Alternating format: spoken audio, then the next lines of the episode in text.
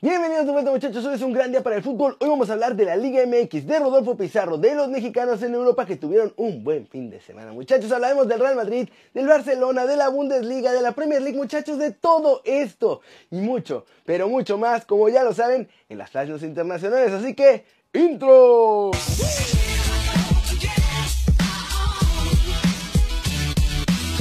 Arranquemos con la nota One Fútbol del día y es el resumen de la Liga MX que se puso interesante muchachos y le llovieron críticas a los chivalácticos. En la bombonera los Pumas mantuvieron el gran paso en el torneo y fueron a vencer 3-2 a los Diablos Rojos. Los goles del partido fueron obra de Pablo Barrera y un doblete de Dieno. Porto Lucas descontó Gigliotti y Leo López. Pachuca consiguió un triunfo que los llena de aire a costa del Puebla 1-0. Franco Jara fue el encargado de hacer el único gol del partido. En el Estadio Azteca, América no tuvo muchos problemas y venció a mi Atlas 2 a 0. Las anotaciones del partido fueron de Federico Viñas, que regresó con Choche. Rayados y Bravos empataron un golecito en el gigante de acero. Muchachos, Maximiliano Olivera había puesto al frente a los de la frontera, mientras que Rogelio Funes Mori empató 7 minutitos después. Y finalmente el sábado Cruz Azul venció 2 a 1 a las Chivas en el Acron, gracias a los goles del Cabecita Rodríguez y de Adrián Aldrete. Tras el partido, el más criticado fue Uriel Antuna, que llegó como refuerzo megaestelar y simplemente no a los resultados que esperaban, pero criticaban a todos en Chivas, desde Tena hasta el, todos los jugadores. La tabla general tiene a Pumas como superlíder, seguido de América, León, Querétaro y Juárez en el top 5. Santos, Puebla y Rayados son los tres últimos lugares. Y recuerden muchachos que para saber todo de la Liga MX pueden bajar la app de OneFootball. Es totalmente gratis y el link está aquí abajo. Vamos con noticias de Rodolfo Pizarro y es que ya salió el peine de por qué no han presentado a nuestro chavo como nuevo fichaje del Inter Miami allá en la MLS. No solo eso, también escondieron cualquier referencia a su presencia en el duelo amistoso de ayer ante el Philadelphia Union, en el que precisamente Rodolfo marcó el primer gol en la historia del cuadro de Florida. Lo que pasa es que la visa de trabajo estadounidense no ha llegado y por esto muchachos no pueden presentar a Pizarro. Es más, no puede ni aparecer en ningún documento o sitio oficial del club. Por eso no sale ni en las cuentas de Twitter, ni en la página, ni en Facebook, ni en la crónica del partido de ayer, nada. De hecho, solo pudo jugar el partido porque era un amistoso sin aval de ninguna liga. O sea, era como si se hubiera ido a cascarear con sus cuates, que es más o menos lo mismo que va a hacer en la MLS, solo que ya va a ser oficial una vez que tenga la visa. Se espera que esta semana, que ya está por empezar, llegue la visa porque mientras eso no pase, ni presentación, ni entrenamientos completos, ni nada. Rodolfo no puede trabajar al parejo del equipo y es la misma situación que vivió Chicharito con el LA Galaxy cuando lo ficharon. ¿Se acuerdan que estaba como medio entrenando? Pero no. Ahora, Muchachos, vi que varios se quejaron en los comentarios porque hay noticias del MLS. No sean así, hay que apoyar a todos los mexicanos en la liga en la que estén, no importa. Además, seamos sinceros, ¿se imaginan el gusto que nos daría ver a mexicanos levantando trofeos en Estados Unidos? La verdad. Vamos a hablar de un mexicanito en el extranjero, muchachos, que va a estar fuera del resumen completo de los otros, ya que este es un chavito que la está rompiendo con todo en Inglaterra. Se trata de Marcelo Flores que junto con sus hermanas juegan en las categorías inferiores de los Gunners. Este fin de semana los Mini Gunners precisamente enfrentaron al Mini Blackburn en la Copa de la Premier League. Nuestro chavo está jugando en este momento en la categoría sub-18 la Copa, y eso que apenas tiene 16 años. En este encuentro de semifinales además se lució con un golazo, muchachos, desde fuera del área. En un tiro libre los chavitos hicieron una gran jugada prefabricada y le dejaron el balón ahí cortiche. Flores nuestro chavo le metió un zapatazo de feroz de pierna derecha y el balón agarró una curva directo hasta el fondo de la red entrando por el ángulo. Por ahora las estadísticas de nuestro chavo son muy limitadas, pero la verdad es que ha estado marcando goles habitualmente con el Arsenal durante la temporada. Eso sí, son limitadas las estadísticas porque juega en tres categorías diferentes. Juega en la sub-16, en la sub-17 y en la sub-18 del equipo. Flores, muchachos, por si no lo saben, tiene tres nacionalidades o la capacidad de jugar para tres selecciones, Canadá, Inglaterra y México.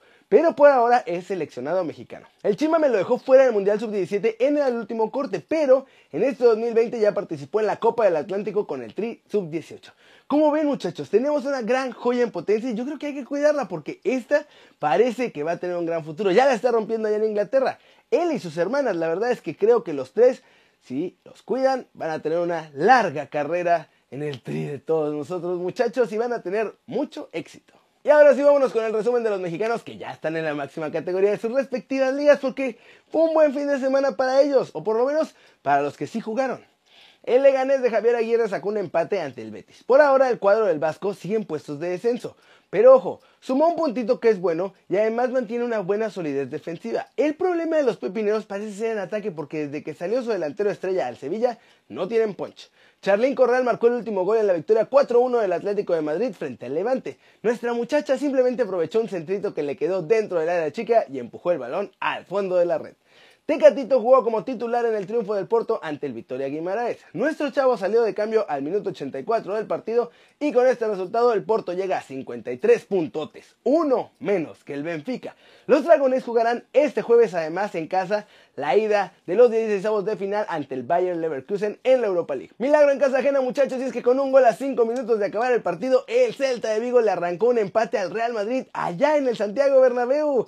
Néstor Araujo fue titular y jugó todo el partido. Por cierto, con este resultado me dejaron la ventaja del Madrid en España a solo un puntito por encima del Barcelona. ¿eh? Edson Álvarez parece volver a tener la confianza de su entrenador, pues volvió a ser titular en Liga tras dos meses de no hacerlo, muchachos. Una vez que se ha acoplado a jugar como central, parece que el Machín ya está en todo lo que da ahí con el Ajax y suma su segunda titularidad seguida en la victoria ante el Wolfsburg 3-0. Jugó todo el partido. Además, Eric Gutiérrez volvió a jugar, muchachos, y aunque él sí no fue titular, por fin tuvo algunos minutos en Holanda. Guti entró al minuto 84 cuando el partido ante el Ado de Nag ya también estaba resuelto 3-0 en favor del PSB.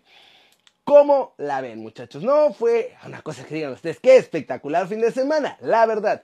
Pero nuestros chavos tuvieron un buen desempeño, jugaron, al menos poquito algunos, y ojalá que cada vez vayan teniendo más minutos en sus equipos. Flash News, Erling Haaland marcó 5 goles en 56 minutos muchachos este mes y con esa cifra fue elegido el mejor jugador de la Bundesliga en enero. También fue nombrado el novato del mes. Arsenal arrolló al Newcastle en la segunda mitad y con dianas de Pierre-Emerick Aubameyang y Nicolás Pepe, Mesut Ozil y Alexandre Lacazette doblegaron a las Urracas 4-0.